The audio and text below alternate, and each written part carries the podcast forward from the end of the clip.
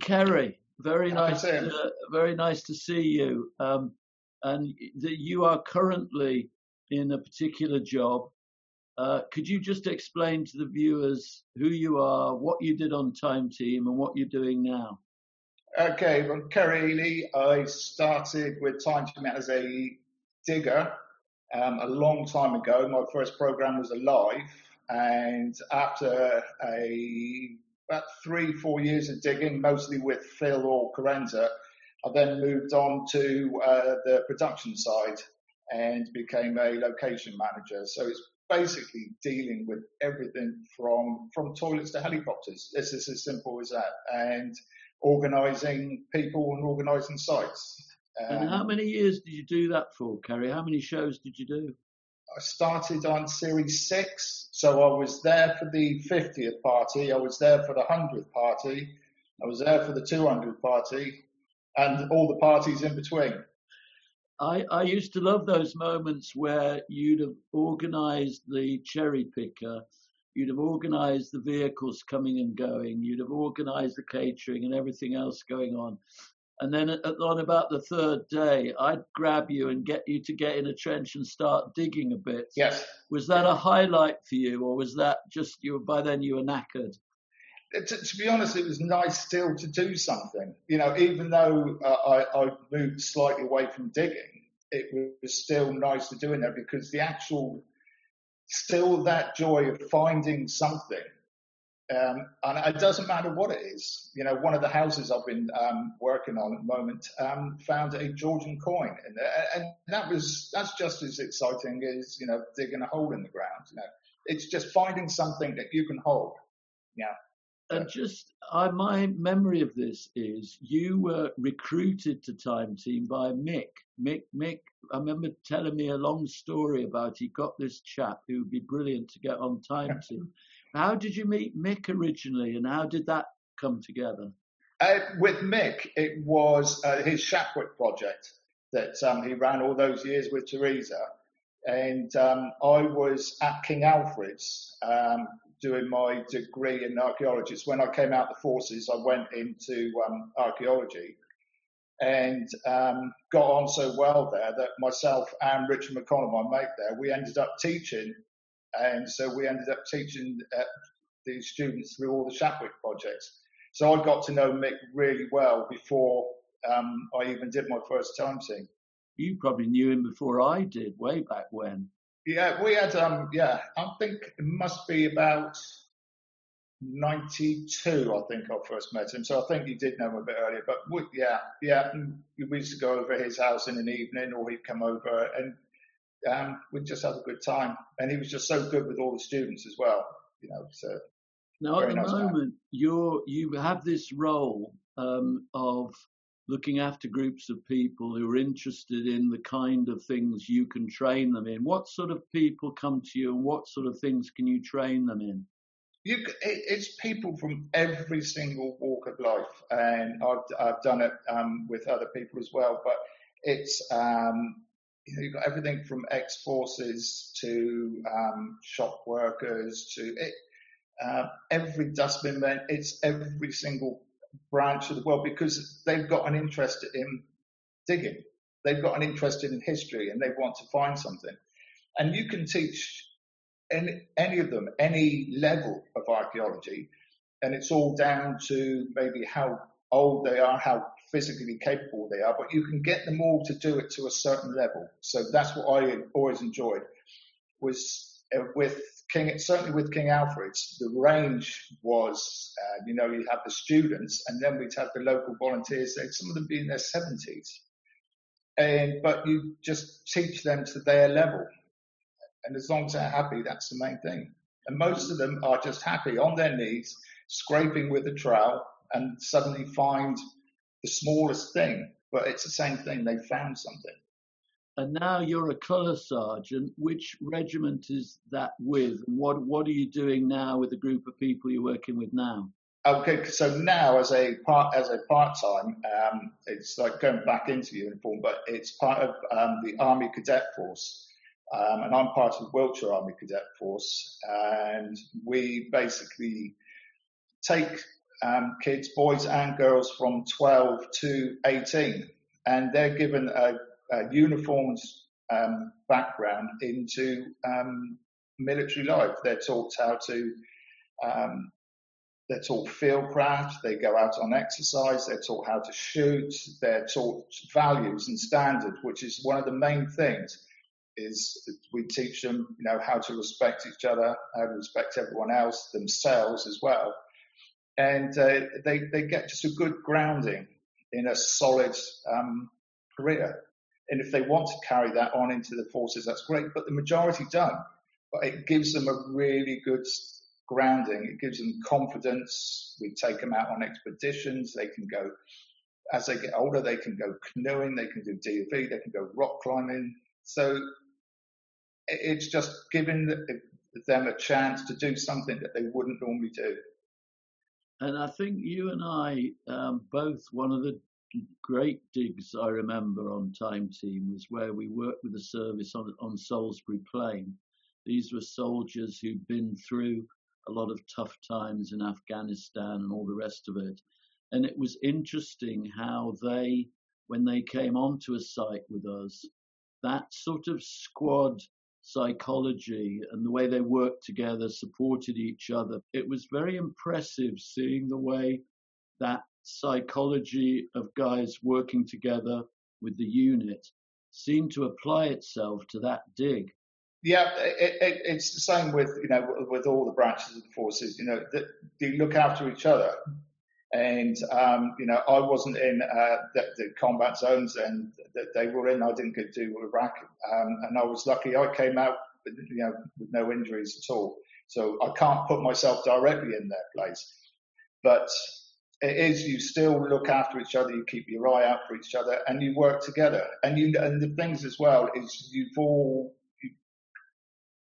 you've grown up sort of and you've trained un- under a system that you all understand.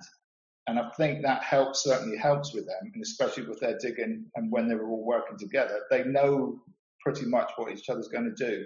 And I remember a couple of times I was, um, I'd be talking to a group of them and I'd be saying, um, you know, do you think, would you mind going over there and sorting out, how, would you, would you like to do?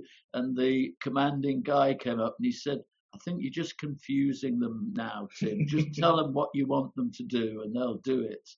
And uh, it was it was fantastic in some ways. But yeah, and the forces learned a lot from there. What I think they had was a sort of concentration of purpose on the job. You know. Yeah, yeah, definitely. And of course, of course, in the forces, no one has asked you to do anything with a please at the end. So yeah, that would confuse them. One of the things we asked you to handle, and I've had a look at some of these recently because we've got the archive here in the sheds, as it were. But occasionally I have days when I decide to throw out the paperwork, and, and I've got one very large, heavily loaded shelf labeled health and safety reports. and some of those health and safety reports are marginally longer than the film scripts for yeah. some of the shows. That was quite a job, wasn't it? Because I think you came in at that stage when people were more aware of issues like that, and it, and it required a lot of it. Well, imagination. You had to almost imagine the potential disasters. How did you cope? And did you did we send you on courses or what? Yes, yeah, yeah. I did quite a few courses, um, but a lot of it is down to common sense, um, which unfortunately a lot of people on site didn't have. But um, you know. Um, you know, a lot of the time it's basically herding cats was the main thing. In fact, I went for a couple of interviews with other programs and they said, how do you deal with that for the health and safety? And I said, what I do is I imagine that I'm taking a load of kids on a bus trip and anything that you possibly think that those kids can do is what you take your risk as. I think what it was as well is that certainly from the, if you look at time teams beginning, you know, how many were they? We've got four of you and a crew. Yeah. You know, by the time we got to the last program, it was nearly a hundred. There was, sometimes there was nearly a hundred people on site. Scary numbers. It was. It was. It, it, was more like a um, costume drama sometimes than a the other thing that would give me sleepless nights, or did give me sleepless nights, and probably you as well back then, is we would often be doing digs where um, I'm thinking of Blaenavon, you know, that massive great pit we dug yeah. In Wales. Um, this was a, an ironworking foundry site, I think. And we ended up with a, a, a, the biggest hole we've ever dug. And occasionally we'd look at sites like that, and, and you'd have to do a civil engineering job to stop the yeah. sites collapsing so we could get somebody in to see what was there. Yeah, I, I didn't actually do that one. I'm not responsible. Mick, Mick the Dig was responsible for that hole. I'm responsible for some other ones, but not that one. Um, but that that was half the issue as well. Is it's so often we were so deep, and by the time you've done all the shoring, because obviously health and safety was picking up, and you're in the public eye all the time, that you ended up, like you know, like there, you'd end up with a 20 foot wide hole at the top and four foot square at the bottom, with you know your smallest archaeologist you can find, and, and try and figure it out. Yeah, it was it was always that sense that when you look down in a hole and the archaeologist at the bottom looks smaller than you could possibly imagine. Yeah, I think one of the most main engineering one was the mill in Somerset. And they had to completely shore up because Phil had pretty much dug away the whole of the side of um, a small hill. And there was a, a whacking great oak or chestnut on the top that was starting to come in. So, yes, sometimes you need to do quite a bit of work. I always rather regarded the possibility of you, Raysan, and Henry having discussions in dark corners as rather alarming. Um, because invariably out of that would come some strange scheme. And I'd like to share with our viewers and listeners um, the famous event where uh, John's geophysics machine uh, came under a certain amount of threat. How did that arrive, and and, and what uh, foul thinking and misdeeds went on in the background? I, you know, it started on a site that I found myself with nothing to do for a, a, an afternoon, and I just happened to walk into one of the rooms, and there were loads of um, fluorescent tubes in there and Jimmy was in there working, and I just looked at the kit and I said, well, that would make a really good copy of a magnetometer. And um, it then grew from there. So I then spent, I think, the next every spare moment on the next six or seven programs making the bits, and then um, uh, Jimmy would let me photograph the dials, and Neil would copy them, or Ray would copy them and stick them all on there. Yes, and then um, it took a lot of planning right at the end. Fortunately, Dude was there at the end to help film it. And um, yeah, um, John thought that the JCB had run over his ten thousand pounds worth of equipment, you know. So, but we did some other things that were just as bad, didn't we? But then it always worked the other way round, you know. We'd get each other back, and I know it used to drive some of you to distraction because we sometimes it would appear that we were putting more effort into getting each other than we were into the program. But uh, one of my favourite moments was that we'd done this site up in Scotland, uh, a Crannog, an island, an Iron Age site. Loch Migdale. Back in the Loch Migdale, and back in the day, um, we had this wonderful visual shot of the lake, and we laid eel traps the following, the previous night and then the following morning, as the sun rose and we drifted along the quay with a lovely long shot, and they bent down and pulled up these eel traps, and they were about there's about ten cans of canned tuna in them.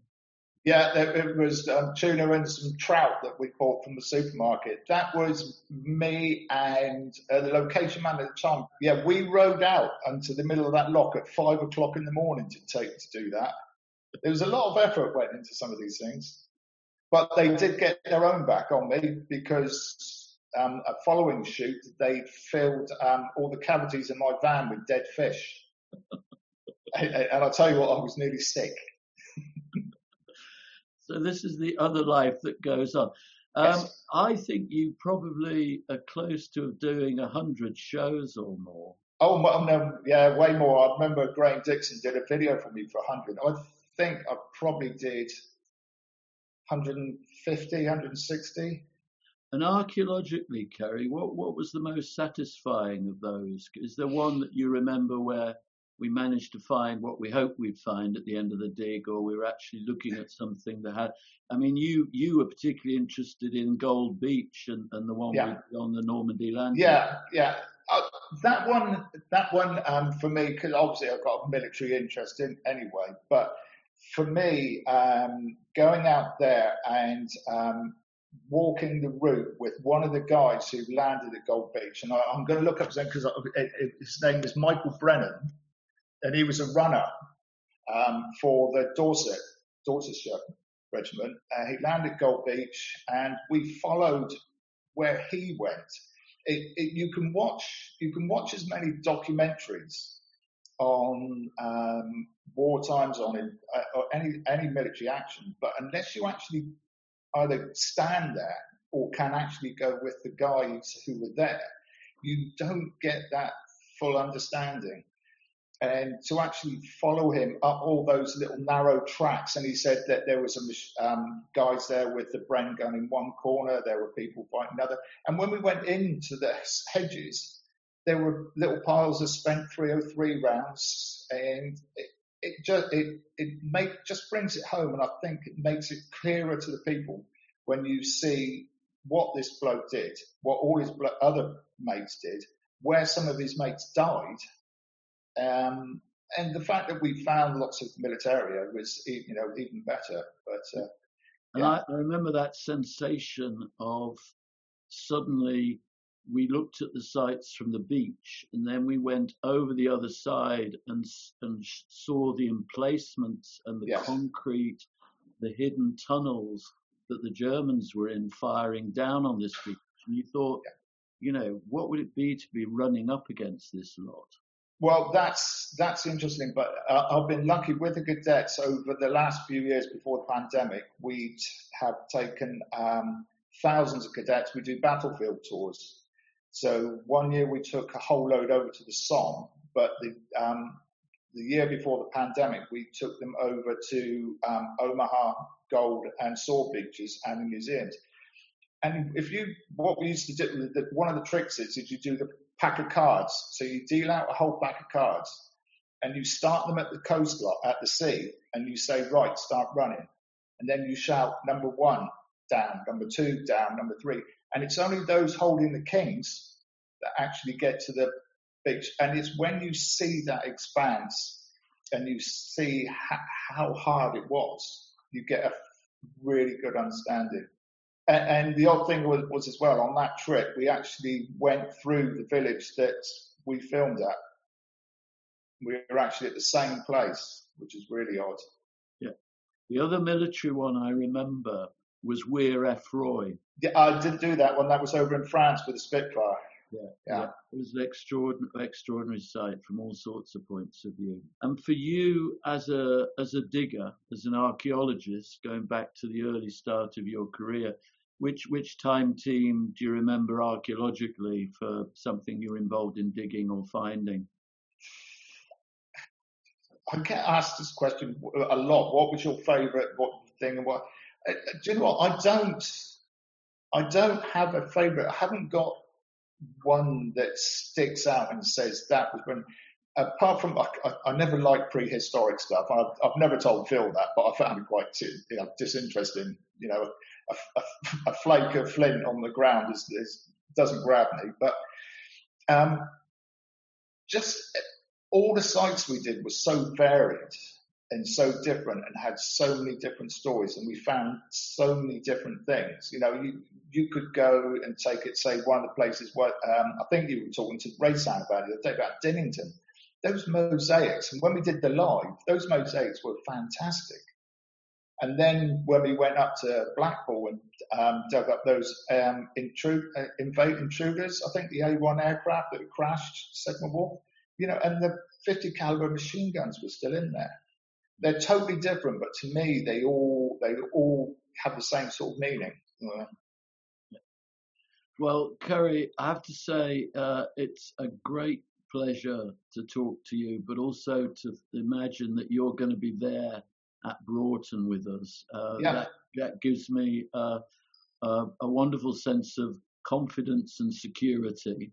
Um, as long as I keep an eye on you, Raysan, and Henry uh, getting together. Well, fortunately, Raysan's in New Zealand, so things will be all right. And, and, and won't stop him plotting, I can tell you. yeah, and, and, I also think as well that um, uh, I think Henry's got a bit too serious in his older age as well, so I think we'll be okay he's professor now, so uh, but there's still a, a, slightly wicked glint in his eye when I told him, you know, let's come on, join us again on at, at the time team, and I think there was a a grin on his face, which uh, wasn't archaeological pleasure. Yeah, well, was, to talk to you. Lovely to see you in your uh, the, your headquarters there. Thank and, you. Uh, with a bit of luck, we don't know. We might be seeing some of your lads and lasses joining us on the site if they get a chance, and they'll be. If, if we can, it is it all down to COVID and you know getting people about, but we, will see. We'll see what we do. Brilliant. Kerry, thank you very much. Uh, no, you're welcome, Tim. Best wishes, and, and as a health and safety officer, try not to fall off any more roofs uh, in the near future. Lovely. Thanks very much. Cheers. See you later.